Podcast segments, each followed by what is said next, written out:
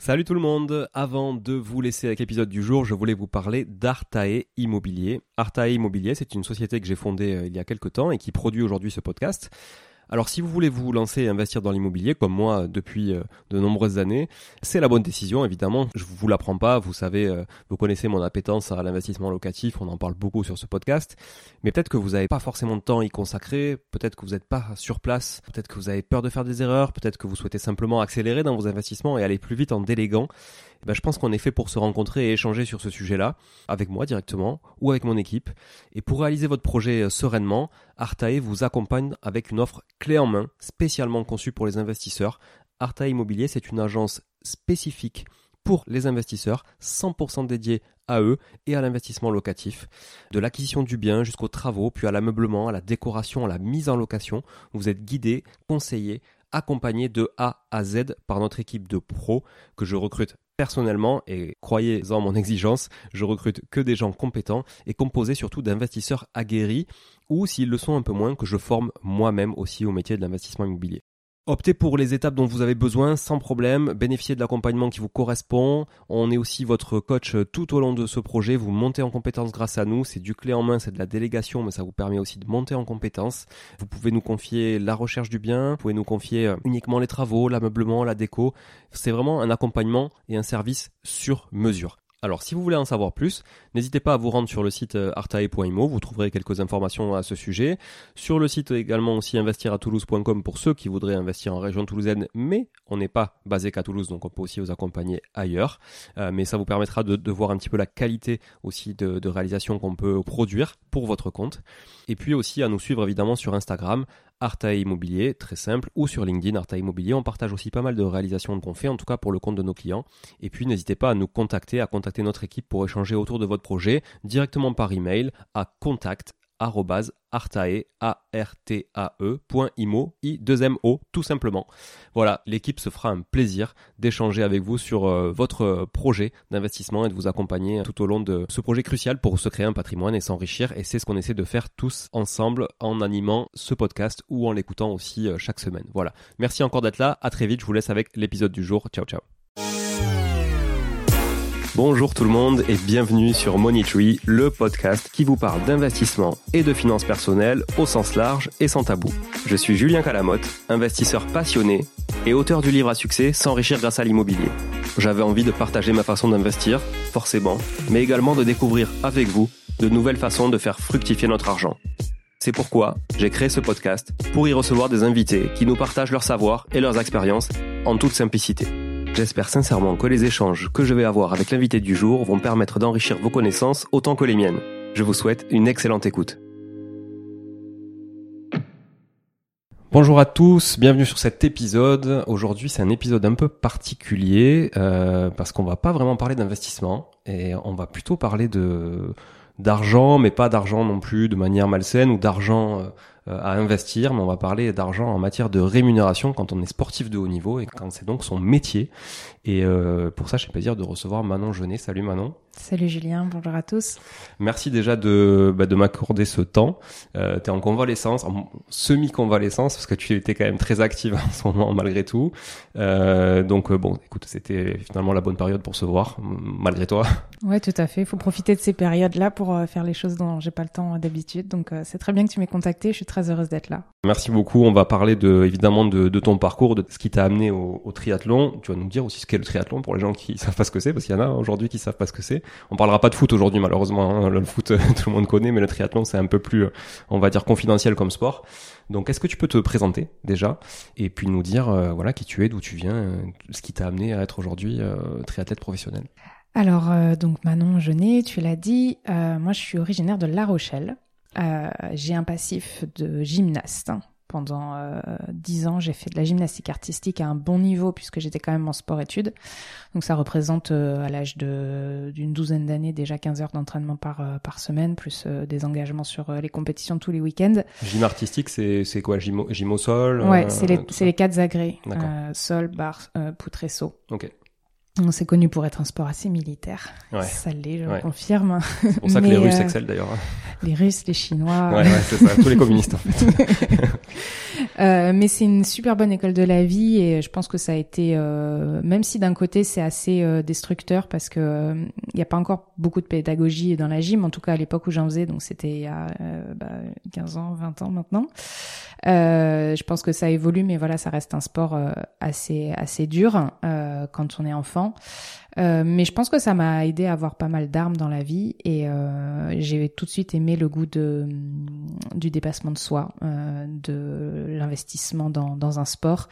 J'avais besoin de challenge tout le temps. Je suis passée par la course à pied parce que mes parents sont marathoniens et ultra et ultra trailers. Euh, donc j'ai tout de suite eu un, une accroche pour les sports d'endurance, mais courir c'était pas assez. Hmm. Euh, je suis partie aux États-Unis quand j'avais 16 ans. Euh, alors c'était pas vraiment un coup de tête, mais c'était vraiment un rêve de gamine. Euh, Je suis partie euh, là-bas et en fait, euh, au-delà d'apprendre l'anglais, j'ai appris aussi à nager.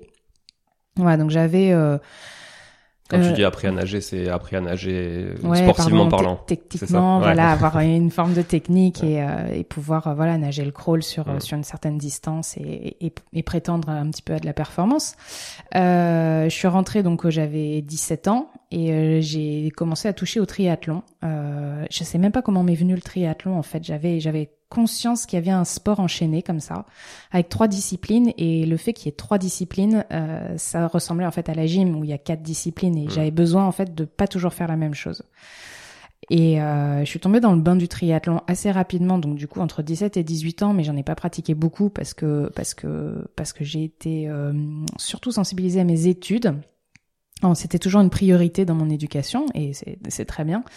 Euh, le sport c'était plus un pilier dans ma vie. C'était euh, comme euh, comme disait ma maman, c'était plus euh, pour que je tienne pas les murs le reste de la journée. Ouais, ouais. C'était plus voilà euh, un apprentissage autre.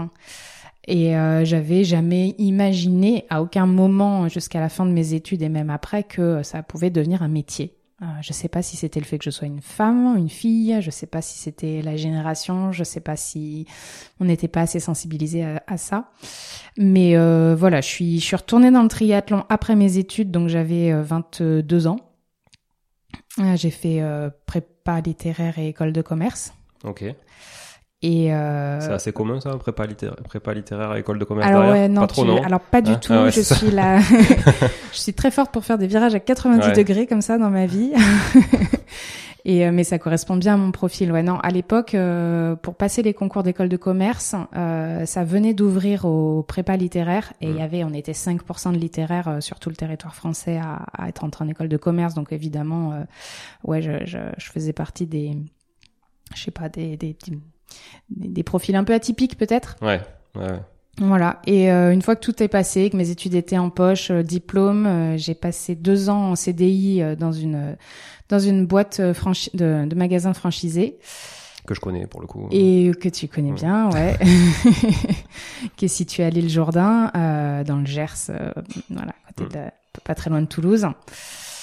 Et, euh, et en me remettant au triathlon, j'ai fait des rencontres, ou une rencontre en particulier qui m'a qui m'a un peu fait euh, comprendre que j'avais du potentiel. Cette rencontre, c'était qui? C'était mon c'était mon entraîneur euh, qui est rapidement devenu mon, mon binôme de vie. J'a- J'avais, j'avais une petite idée. Ouais. voilà, j'étais voilà, j'ai présenté de, je présentais des belles qualités, et il a cru en moi et je crois que je crois que c'est ça en fait qui a fait le déclic. Qui lui faisait déjà du triathlon. Ouais, ou que de la ouais, course à ouais. pied. Il faisait course à pied, Ouais. duathlon. Alors duathlon, c'est encore moins connu que le triathlon. Ouais. Et c'est, tout aussi, voire plus exigeant. Je pense que c'est encore plus dur. Ouais, c'est ça. C'est vraiment plus aussi. dur. Le duathlon, c'est l'enchaînement du vélo, non, euh, course à pied, vélo, course à pied. Donc musculairement, c'est quand même hard. Alors, c'est hyper Ouais. difficile parce que les gars, ils partent, les gars, les nanas, hein, partent vraiment à bloc sur la première course à pied. On a des, des courses à pied de, de 10 bornes en moins de 30 minutes, enchaînées avec un vélo à bloc et, et re un 10 bornes derrière, euh, Ouais. souvent en moins de 30 minutes aussi. Donc, ouais, ouais c'est vraiment des. Pour moi, je tu pense sollicites que- quand même, au final, tu sollicites que le bas du corps, quoi, quasiment. Donc c'est. Ouais. Voilà. Et triathlon, je l'ai pas précisé, c'est vrai, hein, mais Bah c'est oui. l'enchaînement de la natation, du vélo et de la course à pied. Bon, on parlera des distances d'ailleurs. Bah, on peut en parler euh, des distances parce qu'il y a triathlon et triathlon. Ah ouais, Donc, totalement. euh, ouais. Il y a deux mondes. Ouais. Mm. Tu Que- peux nous en parler Je peux en parler aussi, mais je pas que ce soit toi qui le fasses. Euh, alors, on, on- on parle de deux mondes parce qu'en fait, il y a une partie euh, olympique euh, avec la distance M. euh, qui est assez courte finalement puisque c'est 1,5 de natation, 40 à vélo et 10 à pied court, mais bon, pour, le, pour les gens qui nous écoutent, c'est pas si court que ça. Ouais, ouais, ouais. C'est court en temps parce que les athlètes sont très rapides et euh, ça reste quand même un format où la natation et la, la course à pied sont, sont prédominants. Euh, L'effort, en tout cas, est très très important en natation et en course à pied. Donc c'est des profils euh, euh nageurs-coureurs hmm. euh, avec voilà des, des, des, des, jeunes souvent. C'est souvent des jeunes qui ont nagé et couru dès leur plus jeune âge. Ouais l'aspect technique n'est même n'est pas vraiment à revoir en tout cas ou en tout cas il y a une base très solide et après il y a y a, y a la longue distance euh, qui va commencer peut-être au, au, half Ironman et au full Ironman euh, alors Ironman c'est c'est le nom d'une distance mais à la base c'est un label c'est une marque ouais c'est un c'est une marque un circuit mais qui a été tellement euh, connu de, de de notoriété rapidement que c'est devenu euh, finalement le, nom qu'on donne à la mm. distance. Et, euh, et, là, on est sur un profil où vraiment euh, le vélo est peut-être plus important en termes de temps. En termes de distance, on est à 3,8 km de natation, 180 vélos et 42 km de course à pied. Donc là, on est vraiment sur des efforts de 7 heures et quelques pour les tout meilleurs. Ouais hommes, parce que la femme est pas descendue en dessous des, des 8 heures, je crois pas. Et euh, pour les amateurs, euh, voilà, euh, les plus, les moins rapides, hmm. Euh, on va être sur du 16 heures, 16 heures de 16 heures d'effort, ouais. Ouais, là tu, tu démarres avec la nuit et tu finis avec la nuit quasiment. C'est ça. Il faut être patient là. Ouais, Il faut être fort mentalement. et on a aussi pour les gens quand même qui voudraient se mettre au triathlon et qui effectivement veulent pas partir sur une distance M, on a des distances plus petites pour découvrir le triathlon Ah bah bien sûr, si on est là pour faire la promotion du triathlon, y a totalement, il y a toutes les distances. si vous voulez vous y mettre. Ouais ouais non, bien sûr, on peut partir euh, sur du XS, c'est des distances très très courtes pour euh, justement qui sont plutôt orientées débutants. Le S, le M, euh, le L, le half. Ouais. Et le et l'Ironman. OK. Donc il y a de quoi faire. Ouais. Et après, dans l'Ironman, il y a aussi, pour clôturer sur la partie vraiment de distance, il y a aussi des trucs un peu extrêmes où tu vas aller chercher des, des courses un peu atypiques type je pense au Norseman par exemple en Scandinavie ou voilà tu vas chercher des, des ultras encore Ouais. Plus, plus que l'Ironman, quoi. Ça se développe. On est dans, toujours dans la recherche de l'extrême, je crois. c'est comme les trailers, ils veulent toujours faire plus long. voilà. Donc effectivement, il y a le Norseman, il y a l'Enduroman, il y a, y a des épreuves comme ça. Mais là, on est vraiment sur une ultra niche. Euh, qui est plus de l'ordre de la randonnée triathlétique. Oui. oui. Euh, alors que moi, ça a beau être ma spécialité, ça a beau être l'Ironman, euh, pour moi, ça reste une, une, enfin, une épreuve où je peux être rapide. Ouais, rapide sur 42 bornes, c'est ah bah, c'est sûr que c'est pas le même rythme qu'un 10 bornes et encore euh, mes qualités font que. Non mais c'est vrai, c'est vrai, vrai, vrai, Ok, bon ça c'est chouette, ça permet de tu vois mettre un contexte aussi euh, autour du, du triathlon parce que c'est un sport qui je trouve, euh, on le disait tout à l'heure, est peut-être de plus en plus connu mais reste très méconnu quand même de la plupart des gens, même si ça se popularise un petit peu, ça se démocratise alors que c'est très accessible hein, au final parce que bon nager ça coûte pas grand enfin ça coûte pas grand chose c'est toujours un peu compliqué quand tu veux nager dans, dans, dans les piscines euh, tu nous le diras. Pour t'entraîner ça doit être compliqué aussi des fois. Courir en soi c'est le sport le plus simple depuis que l'être humain existe. Et euh, enfin c'était même un, sport vital hein. enfin c'était même mm. pas un sport hein. c'est vraiment aussi euh, de la survie à la base. Et bon le vélo c'est vrai qu'il faut un peu de matos. C'est le, sport qui coûte peut-être le plus cher dans le triathlon. Ah, c'est cher c'est mécanique. Je pense que ça effraie un petit peu euh, ouais, je pense que le, vélo, c'est quand même le plus gros investissement en termes de temps et de matériel. Et c'est, euh, on s'en parlait aussi tout à l'heure, euh, dangereux. Puisque effectivement courir potentiellement tu peux le faire en dehors de la circulation Mhm. C'est assez simple de le faire, ou même sur des pistes, bon, même si tu tournes un peu en rond, mais tu peux le faire. Euh, le vélo, ça reste assez compliqué de faire ton entraînement sur un vélodrome, quoi, quand tu veux faire 180 bornes. Ah bah, déjà, il n'y a pas vraiment de ouais. vélodrome, en fait. Ouais, il n'y en a pas beaucoup. Euh, ils sont rarement accessibles. Et euh, effectivement, l'entraînement, c'est sur la route. Euh, alors, idéalement, les routes de campagne, mais c'est à partager avec euh, tous les automobilistes et tous les usagers de la route, et ça peut devenir très vite dangereux, ouais. Ouais. Ça l'est même, hein, c'est un sport que je pas que je qualifierais de dangereux parce que parce qu'à la base être sur un vélo c'est pas dangereux. Hmm. Mais euh, qui devient dangereux du fait du, du, contexte dans lequel on peut le, le pratiquer. Et c'est vrai qu'on voit de plus en plus. Alors bon, moi j'ai j'ai fait un peu de vélo aussi. J'en fais plus trop là, mais j'en fais beaucoup. Je fais un peu de vélo, beaucoup moins que toi. Mais euh, du coup, ça me fait vraiment flipper. Enfin, tu vois, aujourd'hui et, plus en fait, plus je vieillis et plus ça me fait flipper de sortir à vélo. Tu vois. Et, euh, et même bon, j'ai mon fils qui, qui a 13 ans aujourd'hui, il fait du triathlon depuis qu'il a 6 ans Et en fait, ça me fait flipper. Maintenant qu'il est en vélo de route, avant il était en VTT, donc euh, tu sais à l'école de tri ils sont en VTT au départ. Maintenant ils sont en vélo de route. Bah, franchement, ça me fait flipper quand il part à l'entraînement. Quoi. Je, Mm. je suis content quand il revient. Mm. Tu vois. Et c'est quand même assez fou de se dire, tu fais un sport euh, qui est quand même assez dur, tu vois, c'est de l'endurance. euh, bon, ça demande, euh, voilà, ça demande quand même pas mal aussi de qualité physique et tout. C'est plutôt un sport noble au final. Enfin, je trouve, tu vois, c'est c'est c'est un sport très noble. euh, qui demande beaucoup de volonté et, et puis tu te dis oui tu le partages tu partages tes parcours d'entraînement avec des automobilistes qui en fait souvent ont la haine contre les cyclistes parce qu'ils cette... ils savent pas, for- pas forcément pourquoi d'ailleurs hein. des fois c'est un peu c'est un peu un biais de l'être humain mais euh, et, et je trouve que voilà moi enfin si je peux juste peut-être avec ce podcast aussi tu vas aider les gens qui nous écoutent à juste euh, imaginer que quand vous voyez un cycliste sur la route ça peut être euh, votre enfant ça peut être votre femme ça peut être votre père votre mère parce que euh, peut-être que votre père à la retraite fera du vélo parce qu'il il va tourner en rond donc il fera du vélo avec ses copains tous les matins. Voilà imaginez ça et peut-être que effectivement vous apprécierez un peu différemment les cyclistes quoi Je, pen- je pense qu'en fait, euh, la problématique, c'est que la route aujourd'hui est encore considérée uniquement pour les automobilistes, pour les pour les engins à moteur. Euh, je pense que ça ça commence à se développer un petit peu, mais je, je vois encore des gens qui qui me disent ah bon mais tu fais du vélo sur la route mais c'est Mm. très dangereux pourquoi tu vas pas sur la piste cyclable? Et le problème c'est qu'en fait euh, la piste cyclable c'est presque encore plus dangereux parce qu'on a des piétons des poussettes des vélos des chiens et euh, donc c'est impossible pour nous quand on cherche à aller à une ah, cherche de la performance on fait des exercices d'aller sur ces pistes cyclables mais euh, oui effectivement il faut qu'il y, y ait une prise de conscience globale que la route c'est c'est pour tous les usagers et euh, et que après c'est aussi aux cyclistes de faire attention je veux dire euh, Parfois, c'est pas que les automobilistes. Parfois, il y a des risques qui sont pris par les cyclistes. J'en vois souvent, ils ont pas de casque. Il y a des choses comme ça qui peuvent euh, alimenter parfois euh, la haine du cycliste. Ouais.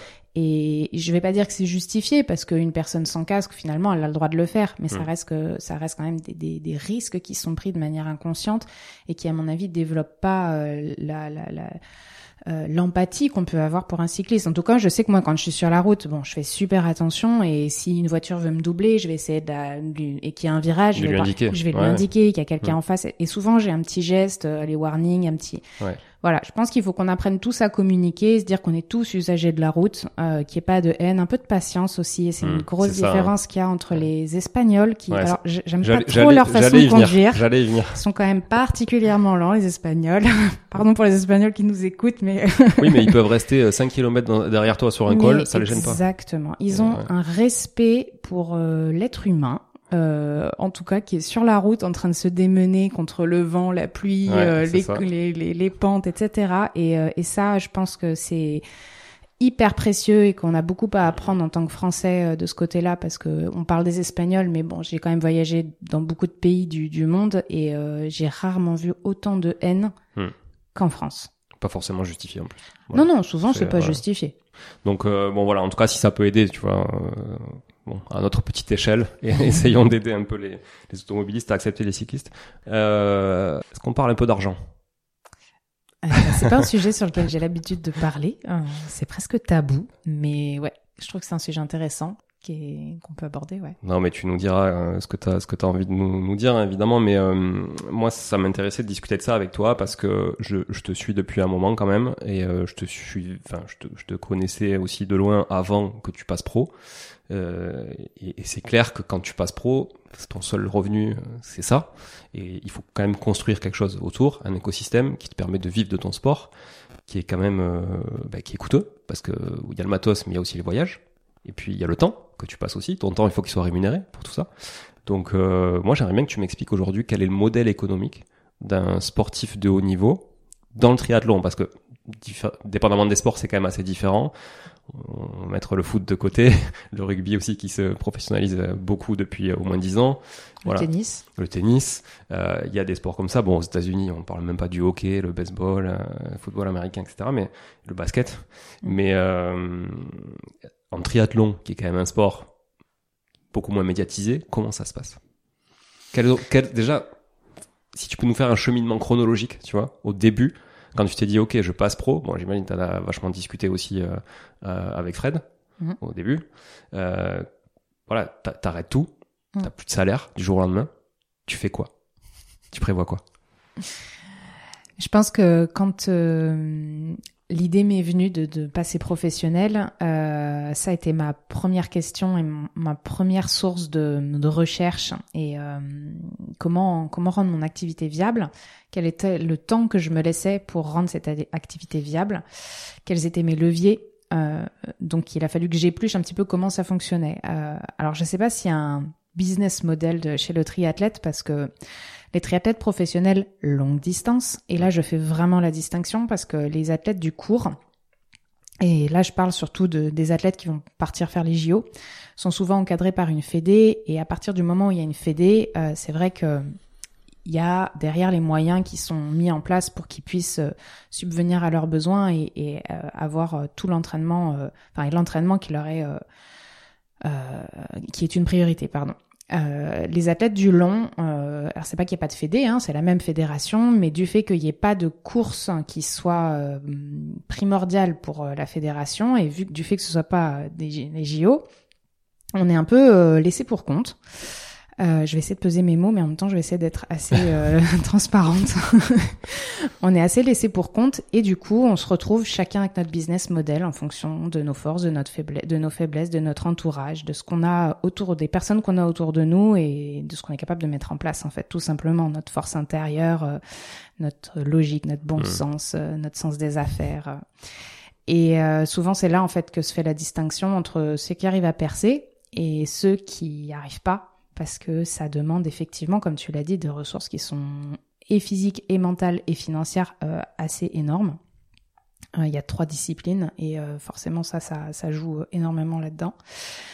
donc moi j'ai quitté un CDI. Un CDI, ben c'est aujourd'hui j'ai envie de dire c'est facile. C'est pas forcément facile à avoir, mais une fois que tu es en place en CDI, ben t'as ton salaire tous les mois et que t'es es productif ou pas, t'as ton salaire tous les mois.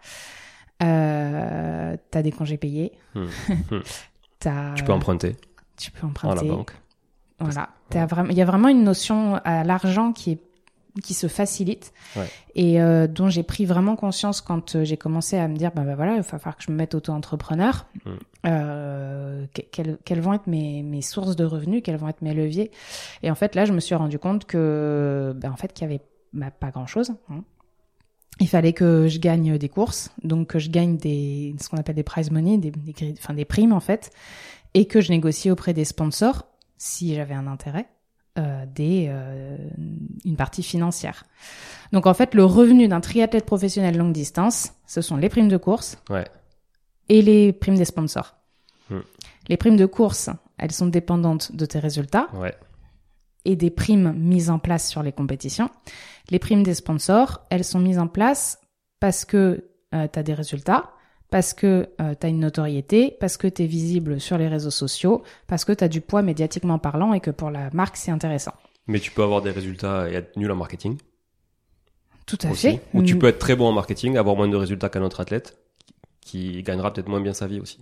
Il faut trouver un bon équilibre faut trouver un bon équilibre. Euh, ouais, c'est vrai. Il faut trouver un bon équilibre. Je pense qu'il faut être un peu bon partout parce mm. que euh, une période de convalescence comme j'ai aujourd'hui, euh, où je suis, j'ai eu un accident à vélo justement et euh, j'ai une fracture de la clavicule, donc j'en ai pour voilà deux, deux mois, deux mois, trois mois. De... Classique pour le cyclisme malheureusement. mais, voilà. et donc là, de quoi je vis hein J'ai pas de, j'ai pas de prime, j'ai pas de prime de performance, j'ai rien. Et t'as pas d'arrêt maladie? Non, personne t'a fait d'arrêt maladie? J'ai pas d'arrêt maladie.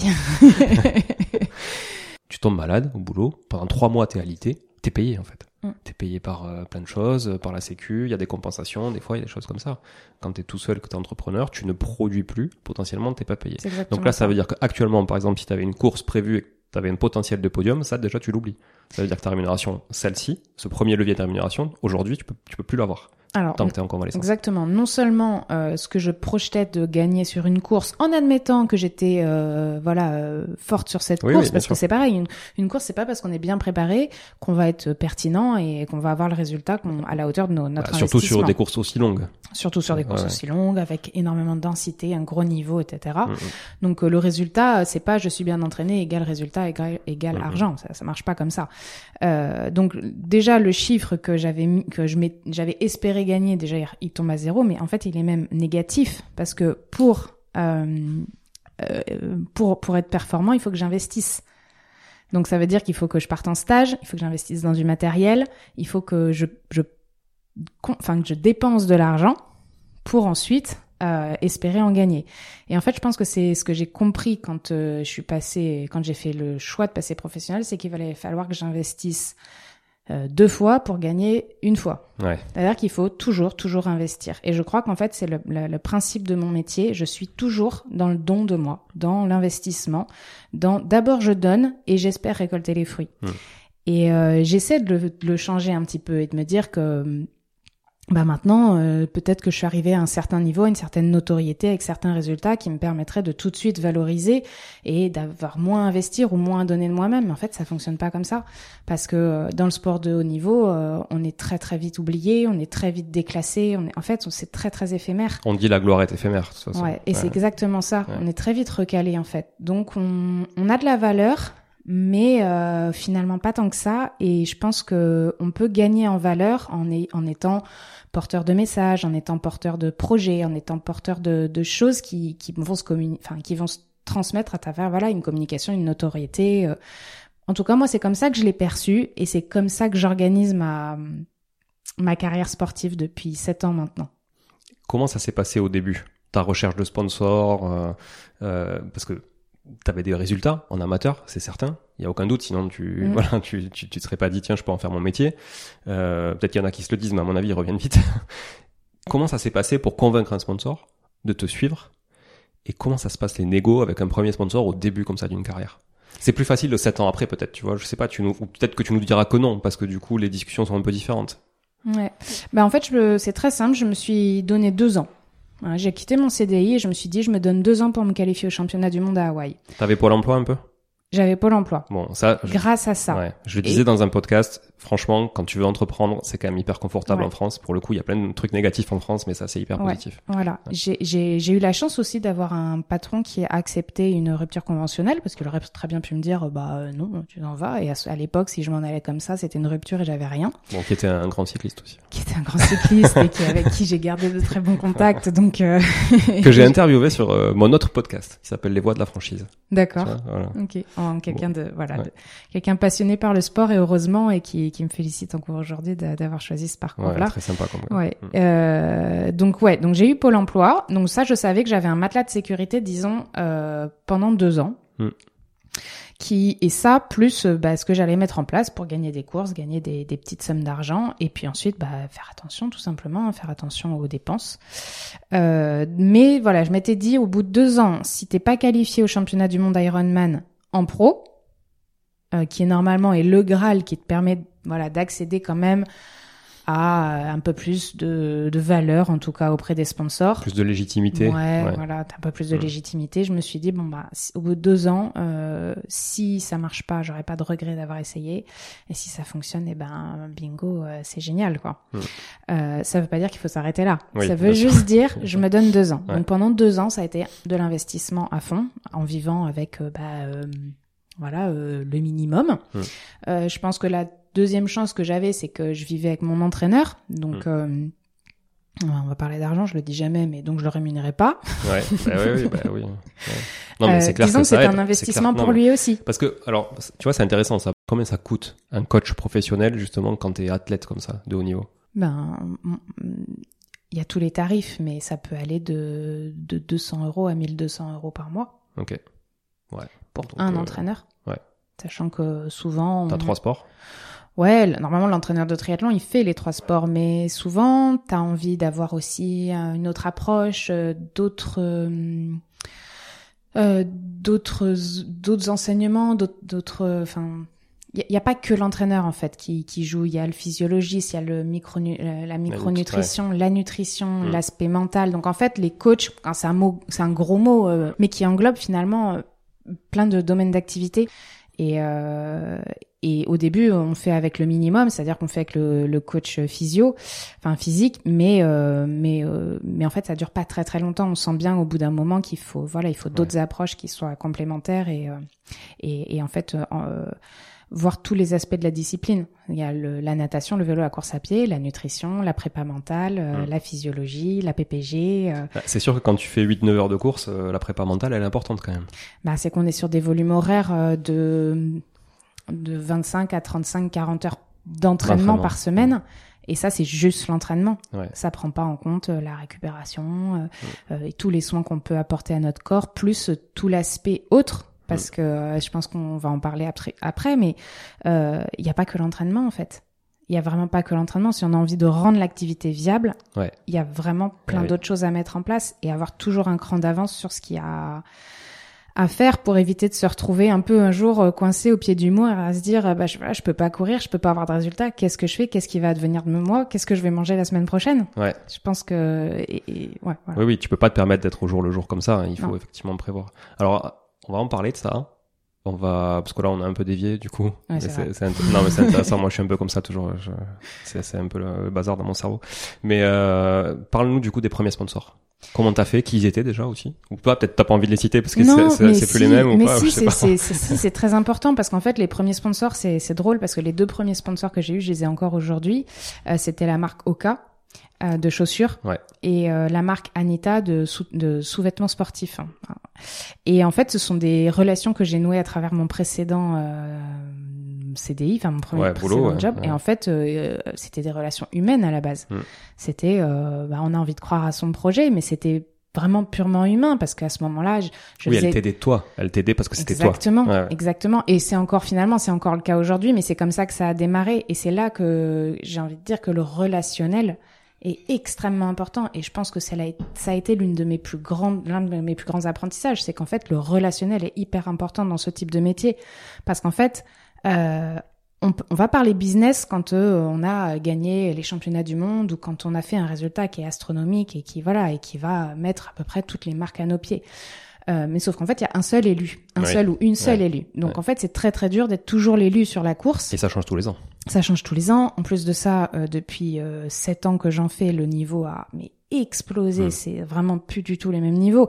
Et déjà, je suis super contente d'avoir tenu la cadence. On Parce- parlera de ton palmarès après parce que c'est important quand même. Donc euh, j'ai réussi et à progresser et à rester dans euh, le, le- la progression euh, Oui. qui, qui, qui était en train Ouais, de, de de se mettre la en place, quoi, quoi. de suivre Ouais, la dynamique et de rester pertinente dans ce que je faisais. Donc ça c'était génial. Mais au début c'est humain. Au début, c'est humain, et ensuite, une fois qu'on commence à faire des résultats, qu'on voit qu'on est pertinent sur les réseaux sociaux et tout, parce qu'en fait, la communauté Instagram aujourd'hui, alors je parle d'Instagram parce que C'est là où t'es cas, active. euh, c'est là où je suis Mm. plus active. Aujourd'hui, on parle de TikTok beaucoup. C'est quand même très axé jeune et je suis pas sûre que ce soit encore Ouais. notre euh, l'audience qui, qui intéresse euh, euh, les gens qui font du triathlon, qui sont plutôt entre 20, 40, 50. euh, Mm. Voilà, TikTok, c'est vraiment. J'ai l'impression que c'est plus ouais. basé Donc Facebook, c'est fini à côté vieux. Facebook, c'est un peu fini, mais à l'époque, ouais. il y a 7 ans, c'était encore Ah pas mal. hein. Et, euh, et donc, je me, du coup, je me suis vraiment, euh, j'ai peaufiné ce que je communiquais. C'était pour moi important d'avoir du contenu qui était intelligent, je l'espère, euh, de partager ce que je vivais, d'apporter des conseils, d'apporter des perspectives, des analyses, et pas juste dire euh, j'ai roulé 140 bornes, il fait du, il fait beau et je suis content. Mm, Ah. C'est malheureux, et, mais on a encore beaucoup de communication comme ça qui finalement apporte pas vraiment de profondeur et qui, à mon avis, euh, bah oui, on est super content pour toi que t'aies roulé 140 bornes, mais au final, qu'est-ce que tu m'apportes?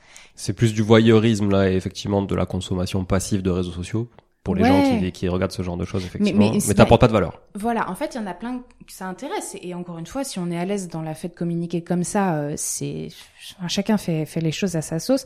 Moi, je me suis dit, en fait, mes réseaux sociaux, je les construis pas pour moi. Hmm. Je les construis pour ma communauté. En quoi est-ce que ma communauté aura un intérêt à venir sur mes réseaux sociaux? Les réseaux sociaux, je les fais pas pour moi. Je montre 5% de ma vie et je, sur ces 5% là, euh, j'essaie de d'enseigner à ceux qui ont envie d'apprendre euh, ce que j'ai à partager, bah voilà, ce que je traverse depuis 7 ans maintenant et encore euh, pas mal d'années euh, qui vont arriver. Mais c'est intéressant parce que ça fait le parallèle avec ton profil un peu école de commerce comme marketing parce que tout est centré autour de ton client qui est au final ton client qui consomme ce que tu partages. Bah, c'est, c'est en tout cas c'est, c'est tes abonnés, c'est Mm. les gens qui suivent, c'est toute ta communauté quoi. Mm. Voilà, c'est pas les clients qui te rémunèrent directement, on Mm. va dire, mais par contre c'est grâce aussi à tout ça que Mm. tu peux derrière, j'imagine, euh, bah, vendre un petit peu. euh, c'est, on va dire cette euh, ce pouvoir de communication Exactement. cette euh, voilà un, un petit peu un pouvoir inspirationnel aussi tu vois pour beaucoup de gens. C'est comme ça que ça fonctionne aujourd'hui. Et, et c'est, je pense que c'est ce qui a été euh, très novateur dans les carrières sportives depuis peut-être 10, 15 ans, c'est qu'en fait, les réseaux sociaux nous ont permis euh, de faire notre propre com. Donc en fait, on n'est plus dépendant des journalistes, ce qui est pas mal. Euh, parce que surtout dans des sports comme le triathlon, qui sont des niches, bah, on est quand même rarement interviewé. Ouais, ouais. Ça arrive de plus en plus. Hein, Ouais, mais, euh, bon, voilà, avant que ce soit dans l'équipe, euh, il faut quand même cravacher. Et c'est un tout petit. Et... c'est un tout petit quoi que. Il nous reste, il nous reste un encore là. Est-ce qu'on peut mettre un peu de tri de quoi? De, Du triathlon? Du biathlon? Non. non, le biathlon c'est avec des skis les gars.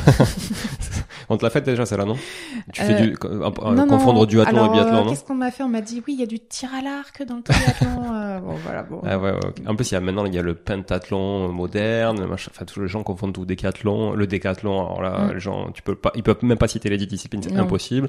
Donc, mais bon, même le triathlon 3, c'est compliqué. Mm. Mais bon, ça, ça vient, ça vient. Et puis, euh, et puis en fait, euh, c'est des milieux. Hein. Quand on a, quand Ouais, on ouais. est dedans, on le voit Ouais, pas, mais en fait, euh, on ça. fonctionne par par niche, par microcosme. Oui, non, ce que je disais, donc depuis 15-20 ans, c'est qu'on fait notre propre communication. Donc en fait, on est maître de ce qu'on veut communiquer. Et ça, c'est ça, c'est intéressant. Ça, c'est pas mal. Et euh, du coup, on peut s'apporter notre propre valeur. Alors, il y a des dérives, hein, parce qu'il y en a qui arrivent à s'apporter de la, de la beaucoup de valeur, parce qu'ils sont très forts là-dedans, en produisant finalement pas grand-chose en termes de résultats. Oui. Et il y en a d'autres qui sont très performants et qui n'arrivent pas à communiquer sur les réseaux sociaux parce que c'est pas facile de se mettre dans la lumière. Bah oui, c'est ce que je disais tout à l'heure. Tu peux être très bon et très mauvais communicant, ou tu peux être Exactement. excellent communicant et pas très très bon. Mais c'est Exactement. comme dans tous les, nous, dans l'immobilier, c'est un peu le même sujet. Hein. T'as Ouais. des gens qui sont très bons dans le marketing, Ouais. mais dans le fond, il y a pas grand chose. Mais, mais ça, je pense que c'est l'ère des réseaux sociaux qui a Oui. énormément développé ça et qui a, qui a, qui a scindé un petit peu les gens, Mm. Euh, permettant à ceux qui étaient meilleurs marketeurs euh, de se faire une place. Oui. Et, et donc parfois qui a eu lieu. Alors c'est peut-être un petit peu, ça va peut-être un petit peu mieux maintenant, mais les influenceurs, les influenceuses, ça nous a pris des, des contrats. Mais pour nous, les athlètes de haut niveau qui n'avons pas le temps en fait de produire sur les réseaux sociaux, etc., qui n'avons pas forcément les moyens ou qui n'avons pas forcément voilà euh, ouais les gens autour qui peuvent nous produire euh, le contenu euh, et ben en fait ça nous a pris énormément de place sur euh, nos contrats financiers. Tu veux dire par exemple que on reprend une marque, bon, une marque comme Moka ou une autre marque de chaussures? Bon, toi, tu fais combien de volume à pied à peu près par an en kilomètres? Par an je l'ai pas mais je suis entre euh, je suis à 70 80 60 entre 70 et 100 par semaine en fonction Ouais. du, du volume quoi. Donc on va dire que tes chaussures, tu les changes tous les combien? 500 Tes chaussures? Ouais euh, peut-être ouais c'est ça. En fait euh, Ouais. oui Donc tu changes, on va dire, régulièrement ouais, régulièrement toutes les 8, 8, 10 semaines de, ouais, 8 semaines de chaussures. Mm. c'est Donc- surtout que j'ai pas les mêmes chaussures en fonction des, des... Oui, et en plus tu les, ouais, tu je, les je alternes. les intervertis voilà. tout le temps ouais Mais je veux dire, t'es- t'es- t'es assez bien placé pour parler de chaussures. plutôt ouais Voilà, tu vois. et, euh, et je pense qu'effectivement, euh, quand tu parles d'influenceurs, bon, moi, comme j'ai fait aussi pas mal de courses à pied, je suivais quand même quelques personnes, soit parce que ça m'intéressait euh, un peu. Et effectivement, t'as des gens qui vont faire 20, 20 bornes par semaine et qui vont pouvoir conseiller des milliers et des dizaines de milliers de gens sur les réseaux sociaux sur des chaussures qu'ils ont peut-être portées trois fois, quoi. Mm. Tu vois? Parce qu'en plus, ils en reçoivent beaucoup, donc finalement, bah, euh, ils sont quand même assez sollicités par des marques, par des tests, etc. Donc finalement, ils font rarement euh, 800 bornes avec euh, deux paires euh, du modèle identique. Et donc, euh, effectivement, ils peuvent prendre plus de place. C'est de ces gens-là que tu parles, par exemple? Oui, oui, c'est, c'est, enfin, je parle des gens qui ont fait des réseaux sociaux leur métier et qui euh, et qui ont euh, pris de la place sur les contrats athlètes euh, parce que ils ont pignon sur rue auprès de beaucoup plus de monde. Ouais. Donc, c'est plus intéressant pour la marque. Et que nous, euh, nous, c'est pas le cœur de notre métier. Le cœur de notre métier, c'est de s'entraîner. Donc forcément, on va peut-être un peu moins communiquer, ça va être un peu moins qualitatif. C'est pas notre, euh, c'est pas, c'est pas notre force en fait de communiquer sur les réseaux sociaux. Pas toujours. Puis, on va pas se mentir, ça prend du temps. Ça prend énormément de temps. Les- je sais pas si les gens s'en rendent compte, tu vois, mais c- ça prend trop de temps, quoi. Ouais. Ça prend du temps et, euh, et en plus de ça, ça s'est énormément professionnalisé quand on voit euh, l'évolution des comptes Instagram. Ouais. Aujourd'hui, c'est charté. euh, Il y a une, Ouais. euh, il y, a, y a des photos. C'est toujours des photos de photographes. Là, là, les réels ou les reels, ça dépend comment on le dit, mais c'est- ce sont des images pro. En fait, on. Tu peux facilement passer deux heures à le monter, le truc. Ah bah bien sûr, mais mais encore, c'est Ouais. souvent quand il faut que ce soit bien fait, il faut que ce soit fait par un Ah oui, oui, professionnel oui, qui ouais. Mm. prend un gros billet pour le faire. Les images, on est passé sur des images. Voilà, c'est du drone, c'est de de la de la capture euh, sous l'eau, etc. Ça demande vachement de matos. Donc s'il y a vachement de matos, il y a vachement de compétences, et vachement de compétences, bah, voilà, un chèque qui va derrière. Mm. Donc en fait, tout ça, ce sont des investissements. Et si on n'est pas dans ce move-là, on devient très vite has-been. Ouais. Et ça, c'est valable pour tous les corps de métier. Hein. Mais n'empêche que, euh, n'empêche qu'aujourd'hui, les réseaux sociaux, pour moi, ça fait partie euh, des leviers qui nous permettent de vivre. Euh, J'ai envie de dire malheureusement, Ouais. Parce que. Du coup, c'est pas ton truc ou c'est quand même un peu ton truc, mais euh, tu te sens un peu obligé des fois? Bah, moi, je pense que c'est mon truc et je pense que c'est ce qui a fait ma force. Ce qui... En fait, il y a il y a sept ans, quand j'ai commencé à m'y mettre, euh, je crois que j'ai arrivé, j'ai réussi à être assez euh, novatrice en, en, termes de communication en France, euh, parce que j'ai tout de suite capté comment ça fonctionnait et parce que j'aime ça, parce que j'ai une formation voilà euh, littéraire, donc les mots généralement j'arrive assez bien à les utiliser, les choisir. Oui, puis t'écris bien. Ouais. C'était pas le cas de tout le monde aussi. Exactement, mais euh, oui, oui. Et ensuite une école de commerce, donc disons que j'ai une notion, voilà, une approche commerciale, une approche marketing qui fait en fait la, la ma force souvent sur euh, sur ces réseaux-là. Donc moi, moi j'estime que je suis à l'aise. Euh, là où je vais être beaucoup moins à l'aise, c'est quand euh, c'est pas évident parce qu'on je parle de moi, donc en fait je suis le produit. Ouais. Et c'est pas comme si on faisait la promotion d'une bouteille d'eau ou d'un parfum. Euh, là, je parle de moi et, euh, et on est très très facilement euh, la cible d'attaque mmh. sur les réseaux sociaux parce que parce que c'est facile d'attaquer sur les réseaux sociaux et même si je trouve que j'ai une très bonne communauté, je mets quand même en avant qui je suis, ce que je fais, mes valeurs, ce que je réussis, ce que je réussis pas. et je suis un peu à la merci du jugement des autres. Et ça, je trouve que c'est l'aspect que j'ai peut-être de plus. Alors, en même temps, j'arrive de mieux en mieux à le gérer parce que je travaille dessus. Et en même temps, euh, j'ai envie de, j'ai envie de m'en détacher franchement parce que parce que c'est pas facile quand on gère une carrière sportive avec énormément de difficultés dont on n'a pas conscience parce que tout est trop tabou. Euh, tu parles de quoi? je crois que je parle de tout. On n'imagine pas, par exemple, l'impact euh, les discussions avec les, les, les sponsors qu'on peut avoir chaque année pour euh, bah, pour survivre. Mmh. On n'imagine pas euh, la difficulté qu'il y a d'aller s'entraîner parce que euh, dans les piscines on est on n'est pas la bienvenue parce qu'on nage pas à la vitesse des autres. On, on, on, a des problématiques souvent avec des gens parce que parce que bah on, on, est sportif de haut niveau alors ça paillette un peu c'est beau ça donne envie ça jalouse ça jalouse et puis ça commence à devenir un peu malveillant puis c'est chiant aussi parce que tu bois jamais de bière euh, et après ouais. quand t'es dans un non mais c'est vrai quand t'es à table aussi c'est chiant hein. Ouais, mais en fait, ça, c'est un choix de vie. Oui, non, mais je veux dire, c'est chiant. Je le vois pas les, comme réflexions, ça. les réflexions des autres, des fois, c'est un peu chiant. Mais je les ai plus parce qu'en fait, je ouais, les fréquente as plus, ces gens Ouais, voilà. Mais, mais disons que la, une carrière professionnelle euh, dans le sport, euh, c'est un nombre de, de choses à vivre. En fait, on devient très multicarte parce qu'on a vraiment tous les aspects euh, physiques, financiers, mentaux, euh, psychiques euh, de l'être humain. Et en fait, on est, on, notre corps et notre tête sont nos outils de travail. Donc, euh, donc c'est très difficile de mettre du recul par rapport à ce qu'on, à ce qu'on vit. Que les gens soient, soient pas conscients, je, je comprends, tu Mmh. vois, parce que euh, en fait c'est bon, tu vois, euh, moi quand je faisais un peu de triathlon, euh, je- en fait quand tu fais du triathlon, tu te compares toujours à des gens qui sont souvent au-dessus, tu vois, parce qu'en fait t'as envie d'aller plus haut, etc. Et t'as l'impression que euh, t'es- une merde par rapport au reste. Par contre, quand tu discutes de triathlon, tu vois, avec des gens le commun des mortels, t'as l'impression que t'es un extraterrestre, Mm. tu vois. Et, euh, et, et donc, comme tu dis, c'est une niche, tu vois, c'est un microsystème un peu le triathlon, etc. Comme d'autres sports, hein, qui sont hyper confidentiels comme ça, etc. Mais les sponsors, eux, je veux dire, une marque comme Oka ou une marque sportive, une marque de vélo, etc. C'est quand même des gens qui sont dans le monde du sport, etc. Est-ce que eux, ils sont quand même plus ouverts à tout ça et est-ce qu'ils sont en mesure de comprendre, tu vois, que la communication, eh ben, du coup, elle peut des fois aussi passer un peu après l'entraînement, que ta priorité c'est l'entraînement, c'est la performance, parce que un, bon, c'est ce pourquoi tu te lèves le matin. Deux, ça peut être un levier de rémunération aussi. Et trois, ça peut être un levier de rémunération indirect, parce que si tu performes, comme tu le dis, si demain tu gagnes les championnats du monde, forcément tu seras plus visible pour la marque aussi, et donc c'est bénéfique pour eux à moyen long terme. Est-ce que ça, ils l'entendent plus facilement que justement le particulier que tu as mis de côté aujourd'hui parce qu'il est plus dans, tu vois, dans ton mindset?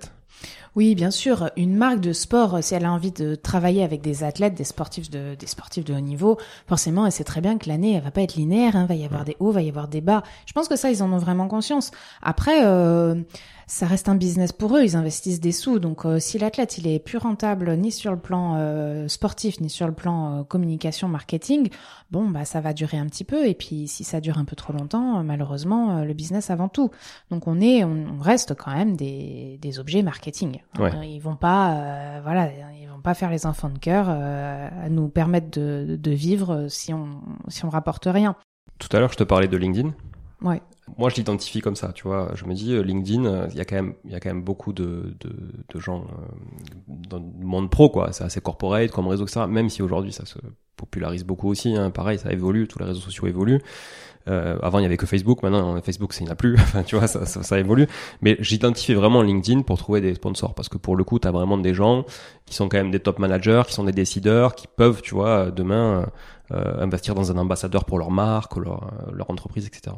Est-ce que ça, tu le ressens? Est-ce que tu as des sollicitations là-dessus? Alors moi, j'ai utilisé LinkedIn pendant un moment et euh, j'ai vraiment eu l'impression de perdre mon temps Ah ouais? sur euh, LinkedIn. C'était énormément de sollicitations, très peu de gens qui voulaient m'apporter concrètement quelque chose. Euh, J'avais l'impression que c'était surtout un marché et j'y trouvais pas trop ma place. Apparemment, ça a un petit peu changé depuis un an et on trouverait un petit peu plus de, enfin que, en tout cas que ça c'est assez professionnalisé. Ouais. Euh, J'en ai pas assez d'expérience et j'ai pas assez de recul parce que parce que du coup j'ai un petit peu lâché cette cette plateforme là. Mais je, je la retiens quand même puisque tu, tu me dis que c'est Ouais, un je, peu mieux. je pense qu'il y a. Alors, c'est un peu mieux, oui, non. C'est-à-dire qu'effectivement, il y a eu une étape où euh, les gens y allaient que pour chercher du boulot. Ouais. C'était un peu ça. C'était le Viadeo, hein, qui ça, Ouais. ça- D'ailleurs, ça a tué Viadeo, hein, clairement. Mais c'était un peu ça. Après, je trouve qu'il y a eu un truc un peu plus pro où effectivement les mecs ben, partageaient un peu les recrutements, les machins, les équipes. Tu vois, c'était plus euh, c'est moi le meilleur manager, quoi. Et, et là, je trouve que ça se popularise quand même, tu vois. Toi, tu dis que ça se professionnalise, mais euh, je pense savoir voir ce que tu veux dire, mais moi, je trouve que ça se popularise aussi dans le sens où euh, maintenant, tu as beaucoup plus de corps de, de métiers qui y sont, euh, tu vois, beaucoup plus de gens qui n'y étaient pas avant. Avant, c'était un peu euh, la tech, euh, les RH, enfin, tu vois.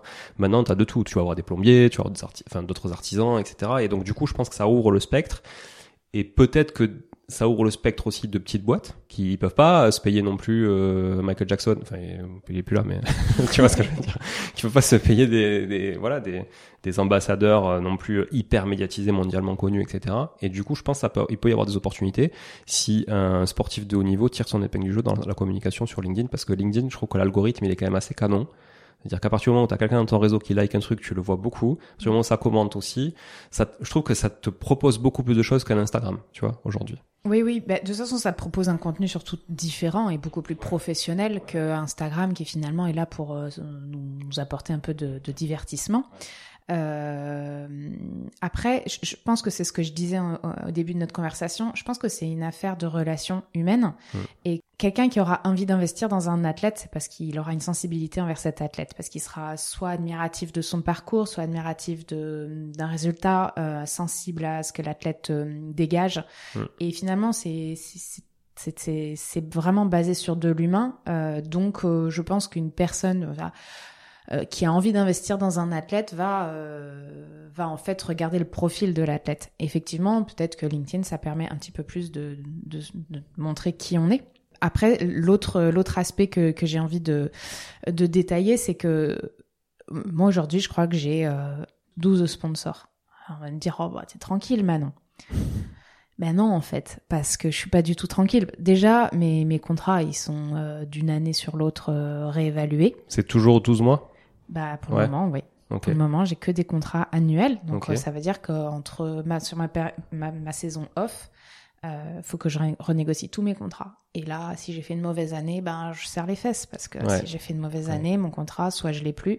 Et ça veut dire que je repars euh, avec un budget qui est, qui est inférieur à celui à l'année précédente. Et là, est-ce que tu vois des façons différentes de la part des sponsors de juger ce qu'est une mauvaise année ou ce qu'est une bonne année? Est-ce que c'est une mauvaise année en matière de communication par rapport à la marque, par rapport à ton image à toi, par rapport aux performances? Parce que tu vois, il y a beaucoup quand même de facteurs pour savoir si c'est une bonne année ou une mauvaise année. Bah, ça dépend de, ça dépend des sponsors en fait. Il y en a, euh, ils vont nous suivre inconditionnellement parce qu'on est là depuis les débuts de la marque et qu'ils restent sur des valeurs très humaines et, et qui sont reconnaissants. Il y en a d'autres, c'est la performance avant tout et le reste on s'en fout. Il y en a d'autres, ça va être la communication avant tout et, et le reste on s'en fiche. Et c'est à nous de trouver en fait euh, l'équilibre avec nos sponsors. Et moi j'ai des, j'ai des sponsors qui sont là depuis le début et j'en ai, et j'en ai, ils ont même pas duré six mois parce qu'on s'y retrouvait pas, parce qu'on partageait pas, voilà, Mm. on partageait pas les mêmes intérêts, les mêmes valeurs. Et l'autre aspect que je voulais dire, c'est qu'en fait, la multiplication des sponsors euh, implique la multiplication des contreparties. Et quand je dois euh, donner euh, deux, trois jours entiers par sponsor par année, quand on les multiplie par le nombre de sponsors euh, qu'on est obligé d'avoir parce que sinon on n'arrive pas à subvenir à nos besoins, euh, en fait, j'ai des mois entiers qui partent dans euh, le temps euh, accordé aux sponsors, plus tout le temps que je leur accorde toute l'année parce que bah, je réponds des mails, je propose des choses, je fais de la com, etc.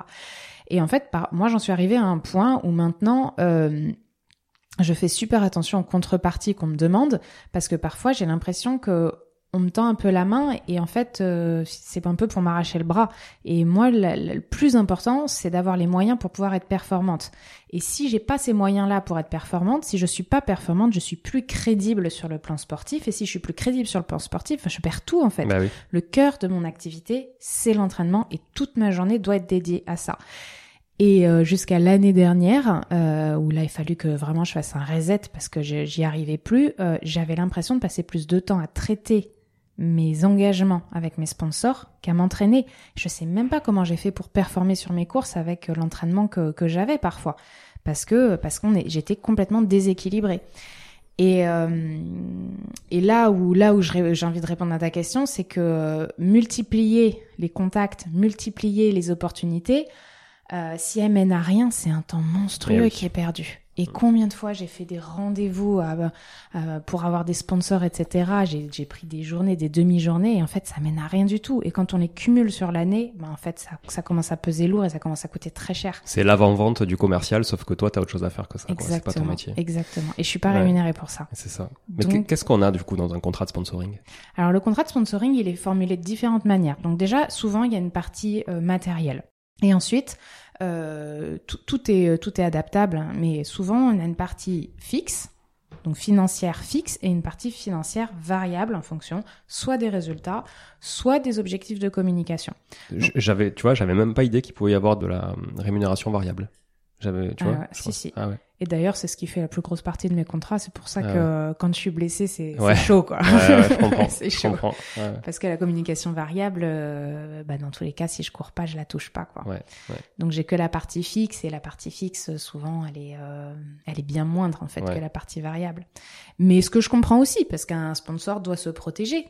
Mais voilà, quand tu es athlète et que t'as rien construit pour euh, subvenir à tes besoins autres que les sponsors, mm. Euh, si tu as la chance d'en avoir, c'est quand même euh, ouais, c'est quand même compliqué en triathlon. On se parle de quoi en matière de montant pour donner une tranche, tu vois, contrat mini, contrat maxi par an, ça donne quoi? Euh, Contrat mini, on est à zéro, on est que sur du matériel. Ouais, ok. Mais qui t'est forcément utile, quoi. Qui m'est très utile.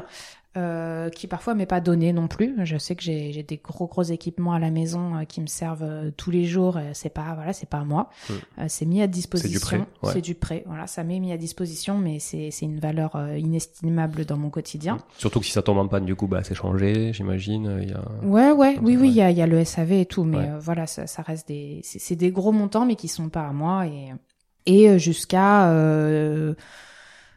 on a dit que c'était tabou, c'est vraiment tabou. J'ai jamais dit ça. on sait pas qui c'est, donc. non, mais moi, moi, en tout cas, je vais jusqu'à 20 000. Ok. J'ai un contrat à 20 000. Ok. Et c'est nouveau depuis cette année. Ouais. Jusque là, c'était jusqu'à 10 000 et c'était déjà l'extraterrestre de tous mes sponsors. Voilà. Donc. Euh... Ouais. Donc il en faut quand même pas mal parce que tu peux nous dire combien ça te coûte aujourd'hui euh, d'aller faire une course aux États-Unis, par exemple? Bah, je peux donner un exemple de mon dernier séjour aux États-Unis qui a quand même duré deux mois parce que je suis partie faire trois courses. Euh, je suis sur un budget, à, sachant qu'il y avait quand même un déplacement à Hawaï, donc euh, Hawaï c'est quand même particulièrement onéreux. J'étais sur un budget quasiment 20 000. Ouais, donc tu vois déjà, un sponsor sur 12 qui est le plus gros, ça passe sur le voyage. C'est fini. Ouais. Enfin, le voyage. Attention, c'est pas des vacances. Hein. C'est ton boulot, quoi. Je veux dire, non, mais ça reste un voyage. T'as pu chiller trois jours, j'imagine, après, mais voilà, c'est tout, quoi. Euh, donc euh, voilà, mais après quand là on bloque sur le 20 000, hmm. euh, la vérité c'est que c'est la moyenne seul, oui, et que la moyenne elle est elle est autour des des 4 5 000. Non mais c'est pour ça que même quand tu prends le gros, je veux dire hop, au final ça y est en trois courses c'est c'est plié quoi. Oui oui, c'est plié voilà. ouais. Ça va ça va très vite. Après normalement normalement je vais en course et je gagne des sous. Alors c'est alors combien on gagne sur un triathlon? Bon, moi j'ai joué au poker, je sais combien on gagne, mais ouais, triathlon, je sais pas, j'ai jamais, jamais gagné de course moi. euh, le triathlon, on est entre 1500 euh, et les meilleurs triathlons, donc les, les mondiaux, on est à plus de 100 000. Mais Sur les labels Ironman? Sur les Là, labels parles- Ironman, tu parles 1500, c'est podium sur une course euh, qualif euh, Ironman? Ouais, troisième. Troisième, Troisième. ouais. Voilà, donc on est Et plus- premier? plus- plutôt 5000. Et première? Ah non, c'est pareil. Ils ont uniformisé Ouais, ah toujours. Toujours Ok, Ouais, ça et- toujours. et non, parce qu'il y, a- il y a beaucoup de débats dans beaucoup de sports là-dessus. hein. Mais t'as raison, c'est Ouais. bien qu'on le, qu'on le précise. Je pense que le triathlon est un sport très moderne parce que euh, déjà les hommes et les femmes font les mêmes distances et c'est le même prize money et le même nombre euh, d'hommes et de femmes récompensés. Ouais. Et ça, chapeau. Ouais.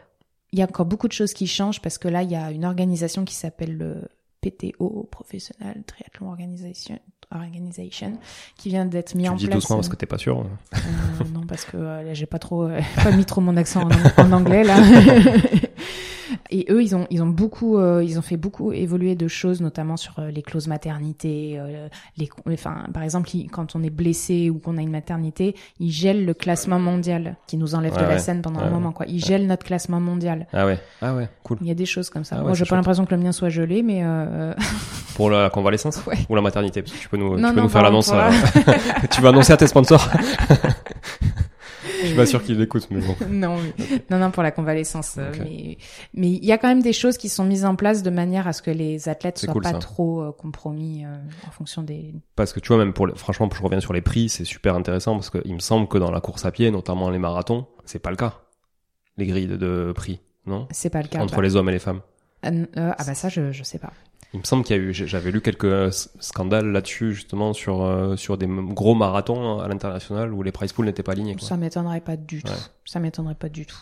Et je pense qu'on parle de la course à pied, mais il y a vraiment beaucoup Ouais, d'autres sports. sports, Tu ouais. parles du cyclisme. C'est catastrophique. Je pense la différence entre les hommes et les femmes dans le cyclisme, euh, on, est vraiment loin encore. Ouais, hein. ouais, c'est vrai. Bon, enfin, tout, même le foot et tout, au final, euh, bon, c'est Oui. pareil, quoi. Oui, Même, oui. euh, Ok. Donc euh, voilà, on... en triathlon, c'est vrai qu'on est assez euh, assez moderne sur la question.